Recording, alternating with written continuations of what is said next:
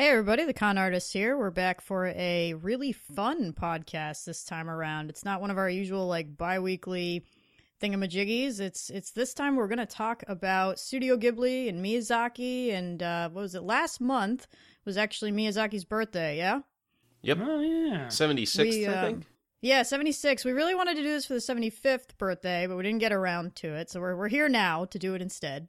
Or if you're coming to us from the far future, pretend we did it last year. Yeah, just just go with the go with it.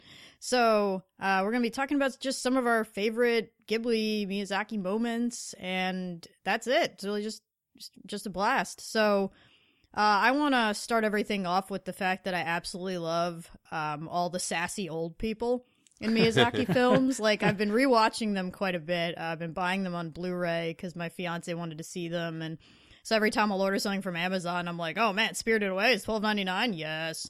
So I'll just toss it in there with the uh, with the order, and we've amassed quite a few. So we're watching them, and just was Spirited Away, great choice. Like the old witch lady who's in charge of the inn, you mean? oh, Yubaba. Yeah. Yeah, she's pretty sassy, but like exactly like things like that. Just so many sassy old people. Like what was I? I was- you know I was watching Howl's Moving Castle, and Sophie's just Oh. like meets meets the scarecrow and is like, "Your head's a turnip. I never liked turnips." Well, goodbye, and just like meanders off back up the hill, or in Castle in the Sky, they go underground, and they're like, "There's some guy who lives in a cave all the time because of oh, course the there miner is." guy, yeah. and they're like, "Oh, cave guy, like we're being chased by the military and by Dola and the pirates." And he's like, "Well, doesn't that sound nice? How exciting!" And I'm like, "Man, when I'm old, like this is what I want to do. Like have my kids come to me and be like." Grandma, grandma, things are going bad, and be like, "That's lovely." Sounds Well, I've like already seen exciting everything. Adventures from your youth, or like again in Castle in the Sky. This was like a laugh out loud moment. Like, uh, what's Sheeta is trapped on this castle that's burning, and the robot is holding her up, and they have to go rescue her. And they're like, Dola, we need to sweep down and, and rescue Sheeta. And she's like, okay. Boys, get ready. All for one and one for mom. And I'm like, what is even happening in this sequence? They all just like zip down to to save her. But old people, they're just sassy and great and I'm not, you know, obviously naming everything, but I love sassy old people in in Miyazaki films. I mean, it helps that Miyazaki's a sassy old guy himself, so I'm sure that's where it comes from, but Mhm. loving those sassy old people. Yeah, just sort of like unfazed by things that are happening. Yeah, and they're always like wise and they're always I mean, it's obviously very respect your elders type of thing, but I I really like them. They're they're basically all like the Disney Mulan grandma. and how can you go wrong with that character type? Oh yeah. Huh. And also, like, actually, you mentioned uh, Dola. A number of his movies also seem to feature sort of like, like counter government or like sort of pirate type characters who are good guys. Yeah. Which Yeah. always seemed interesting. Whether it's like Porco Rosso, like, sure, there's a bunch of pirates that attack commercial air travel, but they're kind of like, I don't want to say chivalrous exactly, but like, They're like Robin Hoodie, sort yeah, they're of like, kind of polite about it. All right, everyone, we're going to be taking over the ship now. If you'd all move away so that there's like no one's in danger, we're going to take all your valuables. Uh, thank you. We'll have a nice trip. Like all the kids are waving to them. Like they're sort of local heroes, and like that seems to be throughout quite a few of them, which is kind of an interesting thing. Yeah, I don't think I actually noticed that while we were watching, but maybe I wasn't watching quite the right ones. I'm not a huge fan of Porco Rosso, so I didn't watch that one again, but yeah, it, Castle in the Sky has it, and I mean, what else has it though? Now that I'm trying to remember. I mean, Castle of Cagliostro is kind of cheating because it's Lupin, but Right. like Lupin. But you know, Um, sort of the like you said, not chivalrous, but the the good natured rogue does pop up as an archetype in his films on and off. Um, you've got uh, you've obviously got the Sky Pirates from uh, from Laputa. You've got um, the ones from Porco Rosso. Who? Ah, darn, I'm I know there's another one. I also didn't- feel like I'm missing another one, and like it's killing me that I can't remember it right now. Hmm. Uh, Ah, well, we'll come Maybe if not, we though. remember. We'll come back to it. yeah, circle back around. Definitely, definitely. the thing that I would like to point out, and I know other people in the past have pointed this out and done long uh, essays about it, but one of the things in the Miyazaki films that I always enjoyed is the fact that he always gives his female protagonists a fair shake, regardless of whether they are the main characters, which it seems more often than not they are, um, or if they're supporting or like part of an ensemble cast, whatever it might be. They're always full characters in and of themselves. They're they go through they go through their own arcs. They have their own conflicts. Uh, and their strengths are widely varied. You've got people like Nausicaa. She's you know she's an adventurer. She's a you know she's a nurturer, but she's also a fighter. You've got uh, you've got Sen from um, Mononoke. Mononoke. Yeah, sorry. Um, and she's you know she's you know extremely savage, but also has a uh, you know she has you know she has a, a heart on her in her, and she's ah, I just there's a there's such a variety to the characters which if you look at them from the outside you might initially think they're very similar because you know they're they're often drawn very similarly they're often staged in very similar ways and while they do share a lot of qualities there's a big there's a bit of a variety about them you know some of them are you know young and optimistic you've got like Kiki's delivery service and all that and then you've got you know again you've got Sen on the other end of that who's you know pretty much a barbarian right or like or then there's someone like uh what Sophie from Howl's Moving Castle I'm a hat maker like, that's my thing. She's by far the most ordinary. Yeah, I think hmm. that's that's a big part of the plot. But that feeds really nicely, Dan, into just the fact that um, Miyazaki really un- seems to understand this sense of like masculinity and femininity without it really being gender locked is where I'll go with it. Like mm. having recently watched Mononoke again, like Sen is very, you know, she's barbaric and she's violent and she's raised by wolves, literally.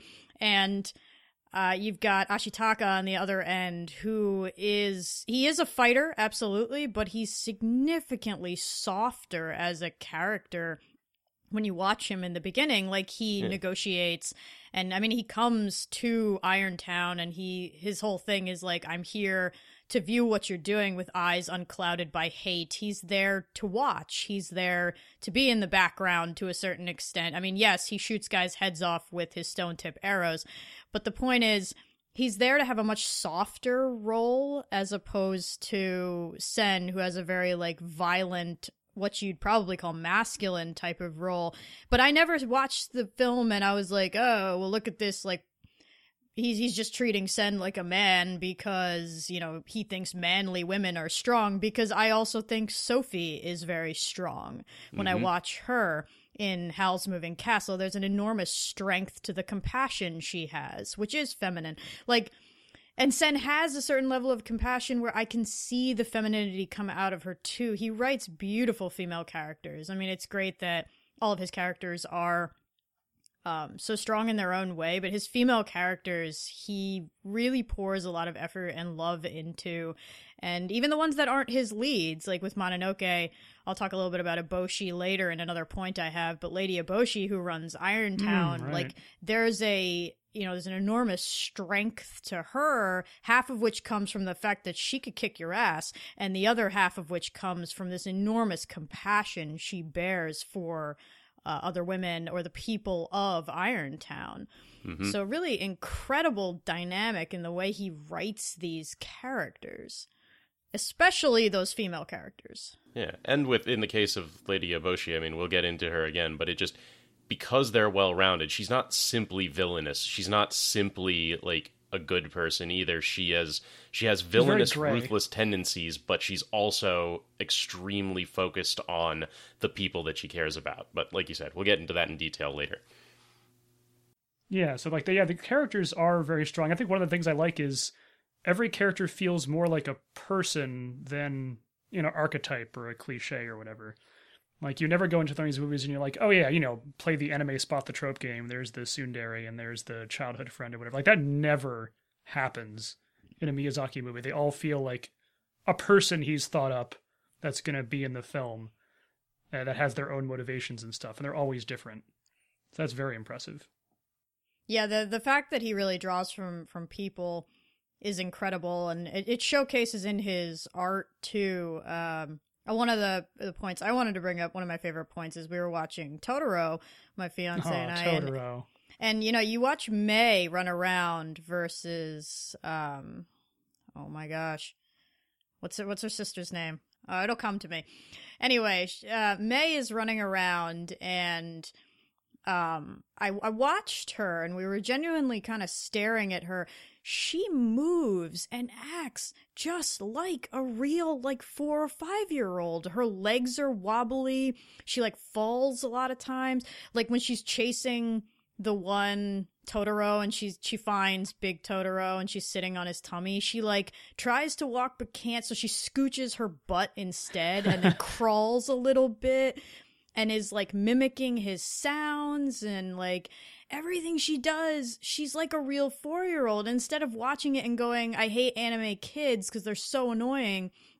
She feels like a real 4-year-old. Like she's adorable because she's so real it's amazing the way he like really looks at people and animates them properly you know like they're real people like men are animated differently than women and just all these little things he does to make them feel so human for their right ages and the right genders and it's just incredible i could go on all day Yeah, like- about it but his animation Like Satsuki, right? From the Satsuki, Satsuki. thank you oh my gosh I can't Right, like when she runs, it's like a whole different story. It's a Like, whole different right. Her whole body different. is into it. Whereas when Mei runs, it's like this really awkward, I don't fully know how my appendages work run because she's that age. And it's so beautiful to watch the two of them contrasting because he really got the difference.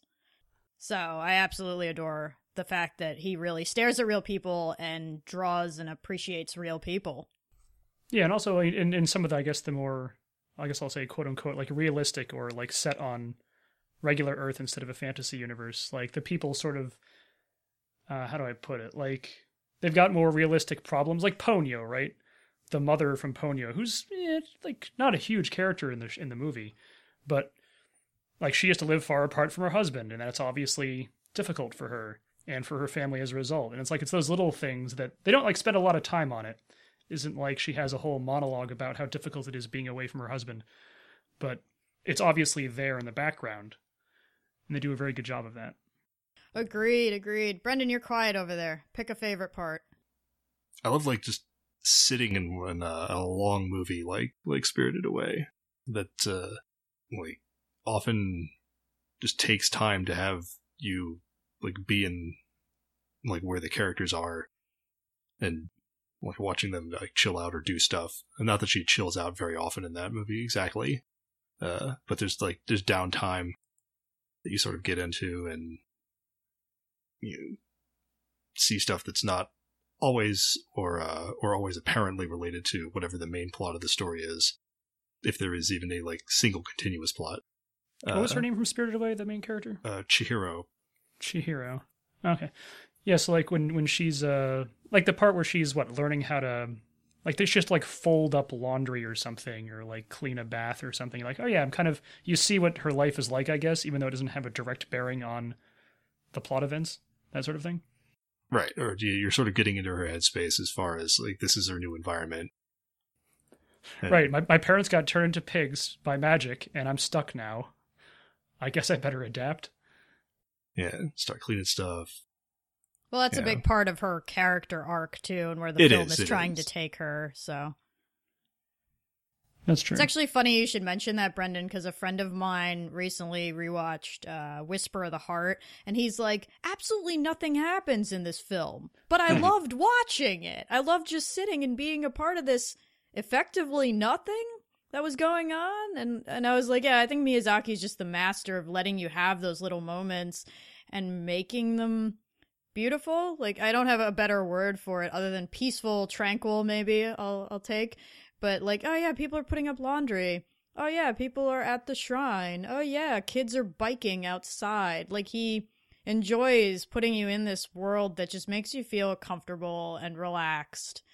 And that's quite a skill. Yeah, I don't think any movie actually does that better for my money than Kiki's Delivery Service, which is sort of a prime example of a movie that doesn't have like a villain or almost really any conflict at all. It's just sort of like, hey, there's this witch who needs to go out and learn to do witch things in the big city, like you know, away from her her family. and it just sort of all right today we're going to clean the house and then i'm going to learn how to do deliveries i'm going to talk to people from town and like the whole movie is basically just kiki goes about her life but it's interesting like you definitely want to know what's going to happen next like you're rooting for her even though there's no like she's not doing anything of dramatic importance you're still really invested in her Yeah, most definitely.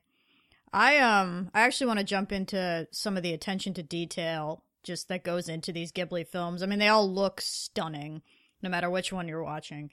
Uh and just some of the little things that really caught my eye uh, having rewatched Mononoke recently. Every time Ashitaka runs out into battle, he has to string his bow. He actually has to string it over the top so that it's prepped to shoot. And I'm like, that's an incredible detail that he doesn't forget. It's like he, does it at least twice in the film, and he make he takes the time to have the camera sit there and make sure he shows you like Ashitaka's running and has to like stop for a split second, string the bow, and then sh- be able to shoot. And I was like, that's an amazing little detail that I mean, first of all, keeps you in the time period that he's setting the film in. But just that tiny thing, like it adds so much to the film and to the character and things like that. And um, another one I had was in Spirited Away, the sequence where Chihiro meets the river spirit. She doesn't know it's a river spirit. It's this giant hulking pile of nasty that comes yeah to the, like the, the, the filth bathhouse. monster sort of The- Uh-huh, yeah, and everyone's like, "Oh, geez, don't deal with it." And it goes into the bath, and Chihiro finds like what ends up being a bike handle, and she pulls on it, and everyone pulls on it, and all this garbage basically comes out because people are throwing stuff in the river. Is kind of the the metaphor there, or the what's going on with that. And like, there's a shot, and it, guys, it's got to be like a fraction of a second shot on all the garbage that comes out of the river, and it is beautifully animated. It's all fully detailed. It's fully detailed and fully shaded. They're all real things. It's not like he drew a bunch of like blocks and circles and cut away quick. It was like, no, no, no, no, no. This this is legit. Like this is legit stuff you might find in a river first of all, and it's all beautifully animated for something that is a throwaway shot. It blew my mind that I actually hmm. paused it and looked at all of it and amazing, absolutely amazing.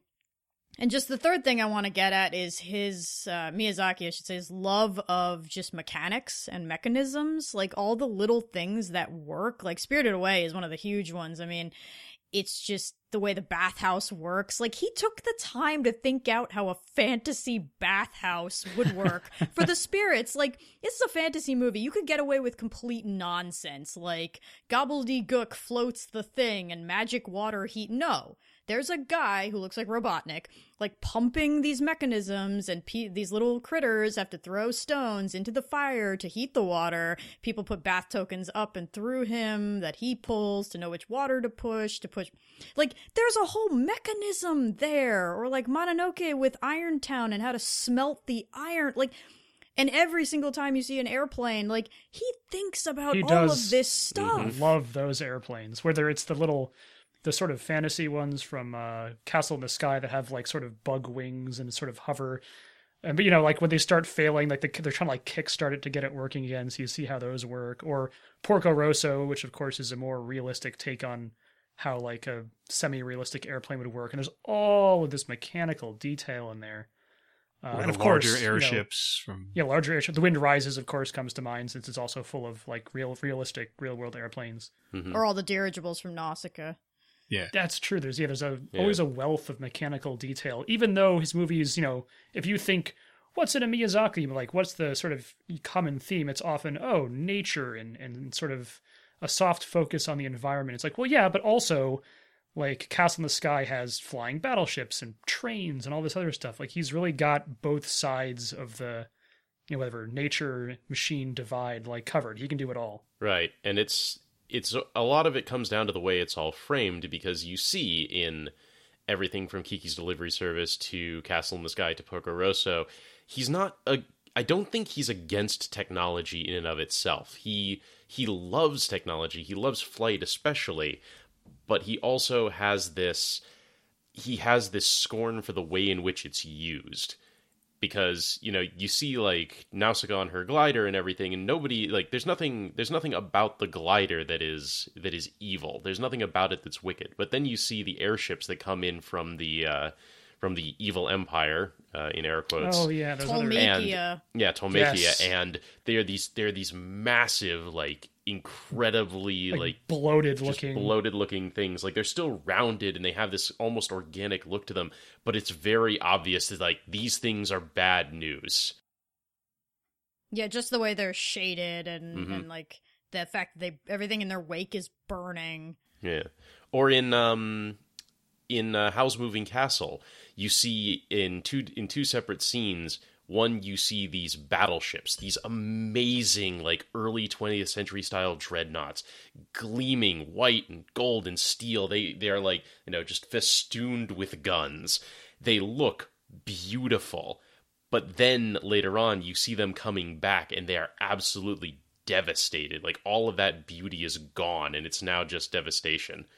So, like again, this this love of technology, this love of mechanics, uh, combined with a very strong like love of nature, is definitely one of the hallmarks of his films.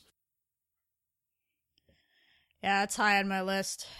So, minus all the mechanics, I think, of a Miyazaki film, I just want to toss out a couple of, of my favorite parts and having watched some of the films again, things that stuck with me. Um, there's a sequence in Porco Rosso. Now, I don't remember this film well, and I haven't watched it again. I only saw it once.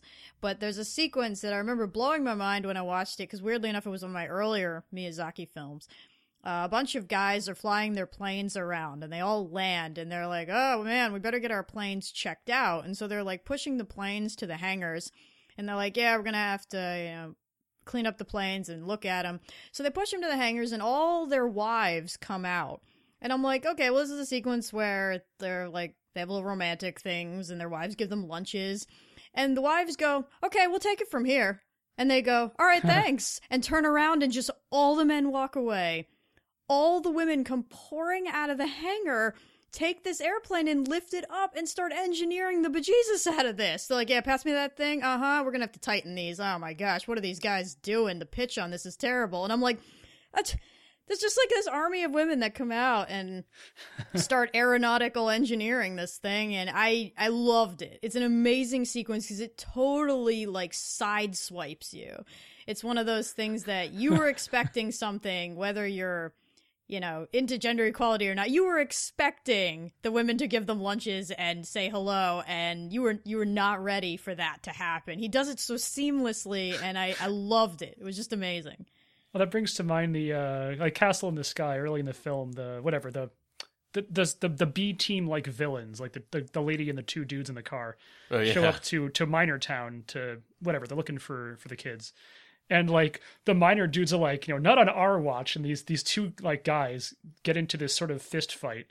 Uh, and like when before they start fighting though, like you know they're like, "Oh, we're tearing off our shirts." The guy flexes his muscles and his shirt rips, and his wife is behind him. She's like, "I'm not putting the buttons back on that." and like everyone behind her starts laughing. I was, I yeah always they get into that like scene. that flex yeah that flexing match They get into the flex competition. She's like, "Oh yeah, good work, men," but like, I'm not fixing that nonsense. Like, you rip that shirt, you fix it. I always laugh pretty hard at that. Although, man, when those guys when those guys hit each other, though, like, no when he- it's when the real does- deal when he does fist fights, like they are extreme. Like they're not, you know, like brutal, sort of gory things, but like when those dudes hit each other, whether it's this or the fist fight at the end of uh, Porco Rosso, like you really feel those impacts. Hmm. So he's also got kind of a thing for that, like the whatever body in motion or like the real Right. the impact of a punch is shown very well visually. hmm Uh, Princess Mononoke had a lot of that. Any time that there was a fight, when somebody got hit, whether it was you know punched or uh, stabbed or shot with an arrow or anything, it's like there is there's there's a resistance to everything, and that's part of just his you know skill at you know directing animation for human form. Just like he he treats the human body not as like this. It's not a block of wood. It actually gives in certain places and whatnot. Yeah, well, it definitely deforms when those when those fists come back. Like you know, there's usually like a big sort of divot or bruise on the on the skin, Right. so you can get a sense of wow, that guy really got hit. You're right. They don't. They're, they don't plastically reform into like the perfect anime soft face. Yeah, definitely. I'm I'm convinced Mononoke should be rated R. Having watched it again, I was like, how does this get a PG-13 rating? What is wrong with you people? Um, yeah, there's definitely a there's a lot of weight to what he does. He understands not just people, but the skeleton under the people too. So that's a nice a nice thing. Um, there's a sequence in Mononoke where Ashitaka gets rescued and is sitting with I don't remember her name, but the wolf goddess who took in San, and like Ashitaka is explaining to her, she's like, you know, if you go to war with the humans, San's gonna die too, and and she looks at him and goes, yes, my beautiful, ugly daughter is going to die. And I remember this sequence because first of all, there's a dramatic pause in there, like my beautiful, ugly daughter, and like her her voice actually like changes for saying that. And I remember thinking it was extraordinary because this one line of dialogue effectively encompassed like the entire movie for me. Like this ugly yet beautiful nature. Like in the same way you think he always thinks nature is beautiful, that's the one film where he really shows you that it's kind of ugly. Like there's there's just a savageness to it. There's a brutality to it. There's like an ugliness to it and a harshness to it and you know, yet there's a you know, there's still a beauty to it. Like at the end, when the forest spirit like makes everything green again, you're like, oh my god, everything's so gorgeous. And in the same way that he has that like the ugliness of people with Eboshi, and this is where I wanted to get back to it. Like Eboshi is an incredibly ugly character until you start paying attention, and you're like, no, she's also an incredibly beautiful character because there's so much compassion deep down there, and you can't hate it, yet you can't love it either. And it was amazing that he could come up with one single line of dialogue that made me understand like the whole film. Like I could use that line for the entire film. And that was incredible. Hmm. That's a really good point. It's a good thing you rewatched these recently. I certainly can't recall the exact line. Yeah, no, that helped a lot.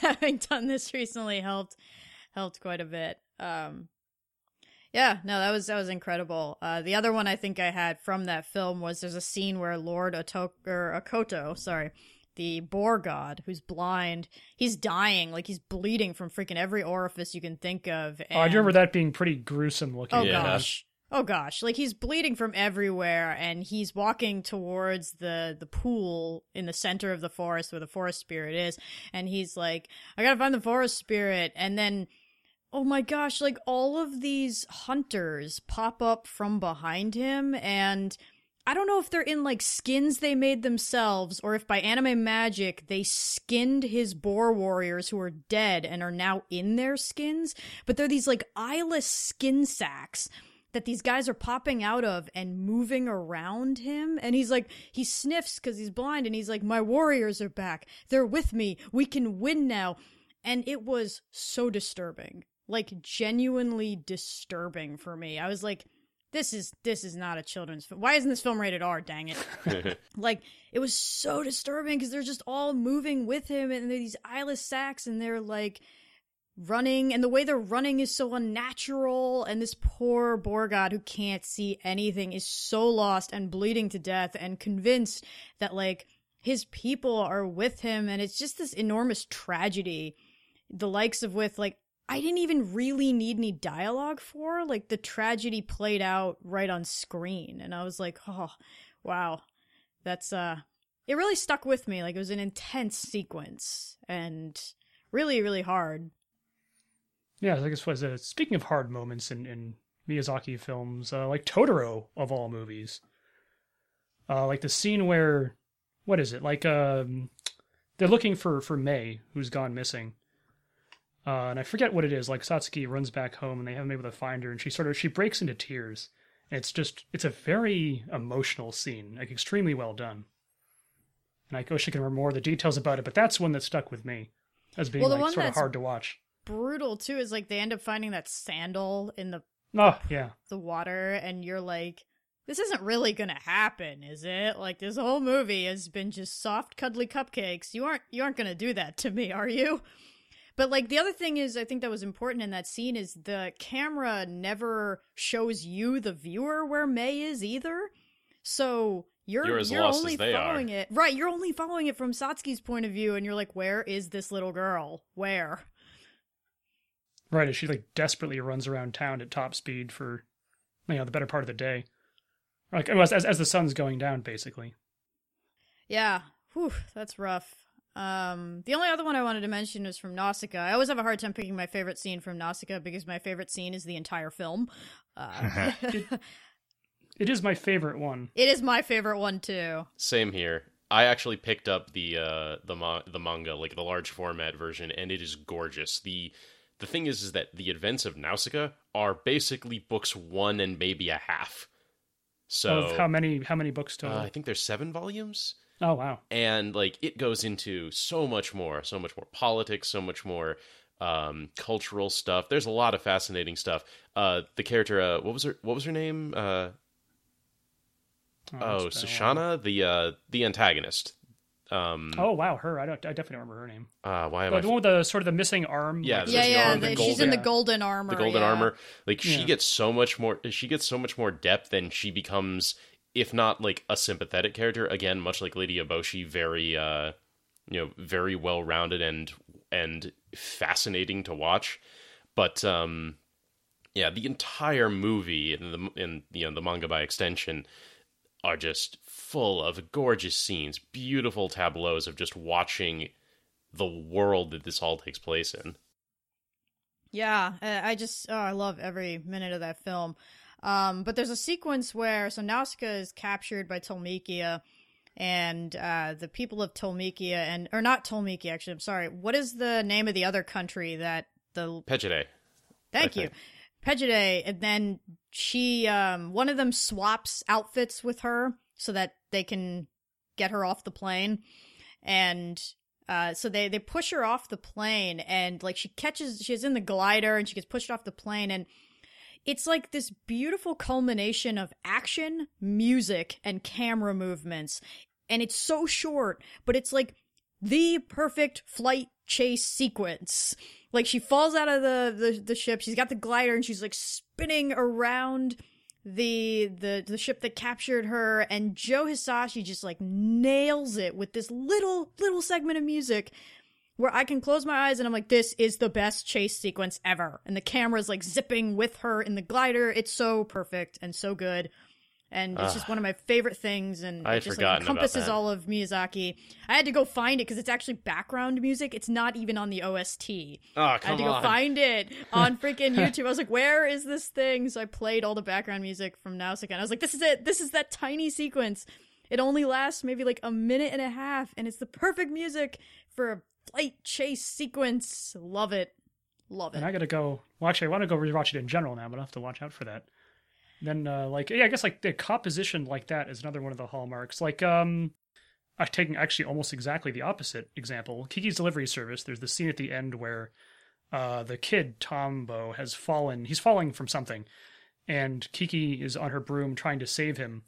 And they have this moment where like she's going down and like everyone's getting out of the way, and then all the sound stops as she sort of swoops in for the final attempt to catch him. And it's like it's you know at the same time you sort of want to gasp, like it's it's a perfect like use of no sound at all. Hmm. So like Yeah. that sort of composition is is sort of the hallmark.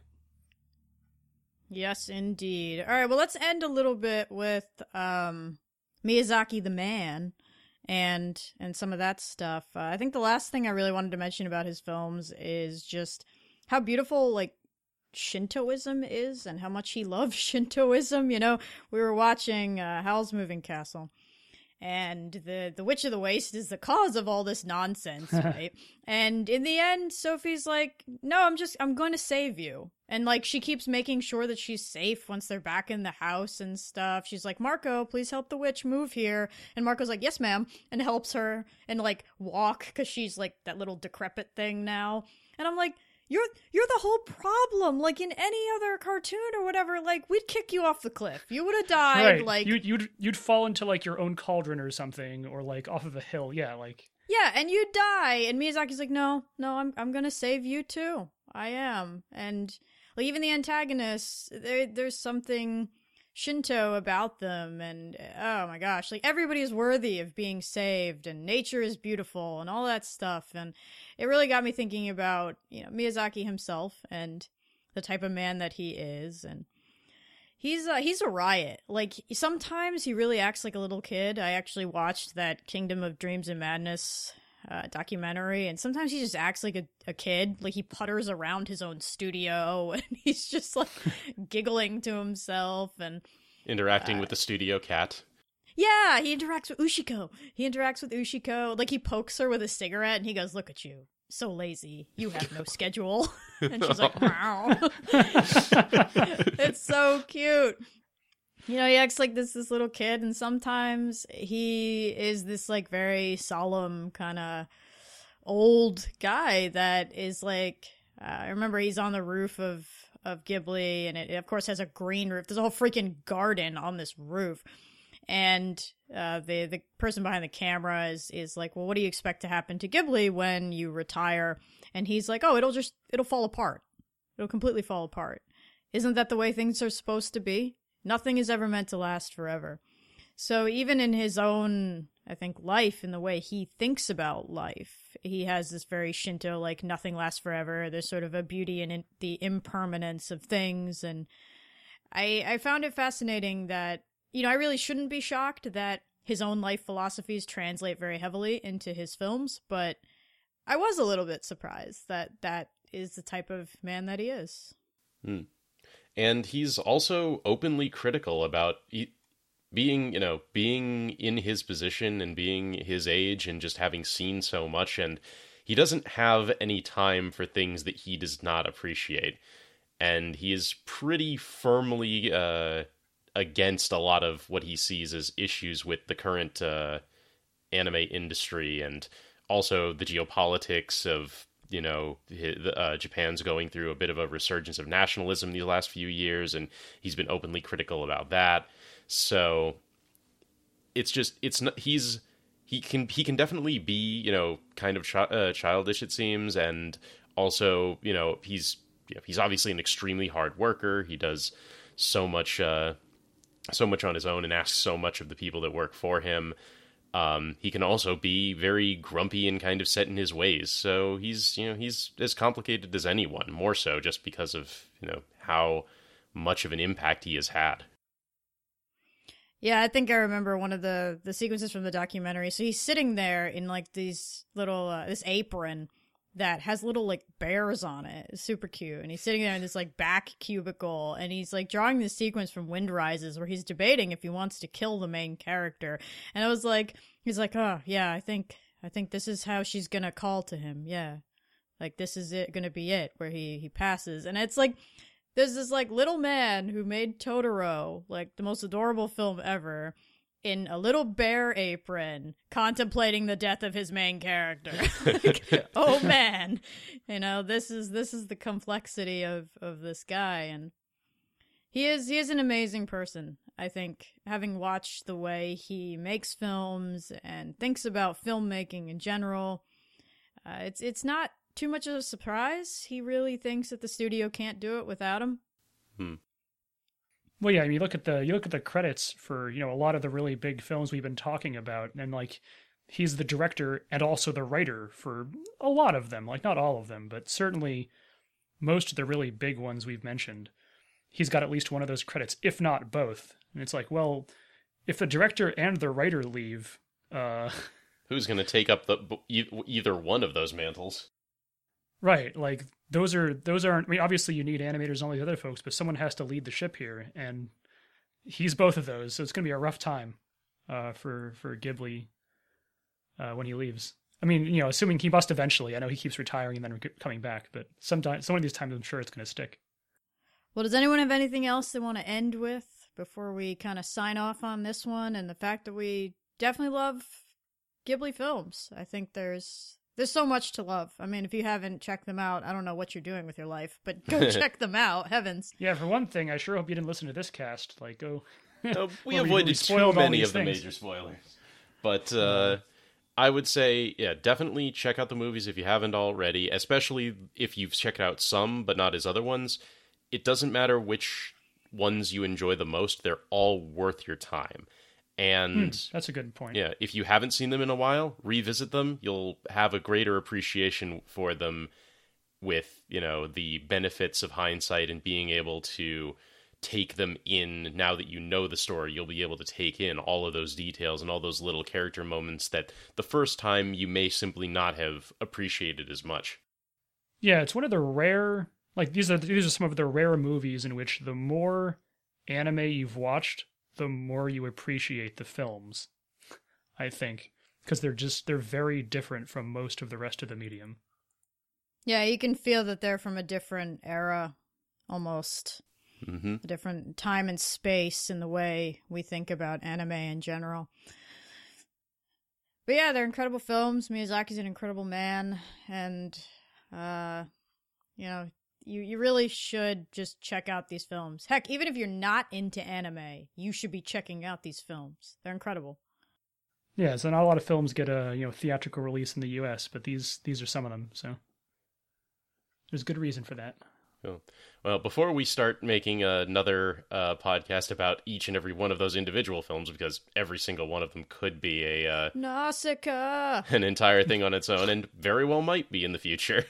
uh, I think it is time for us to sign off for now, and uh, I guess a belated happy birthday to Mr. Miyazaki, and we hope that uh, we get to see at least one more film out of him before he finally uh, puts down the pen. Yeah, seriously, happy man. birthday. Happy birthday. Uh, just the last thing before we sign off for those of you yelling at uh, midair or your screen or wherever you listen to us that we didn't mention Mr. Hisaishi at all, we are fully aware. We uh we just know that Joe merits like an entire podcast in and of himself. So Look Yes. forward to that skipped sometime over in the, the, music. Just for this time. All right, guys, thanks for listening. Bye. This is a podcast by the Con Artists. If you enjoyed this podcast, please subscribe to us on iTunes or your Android podcast app of choice. For more anime and game related content, please visit us online at theconartistsblog.com. Thanks for listening.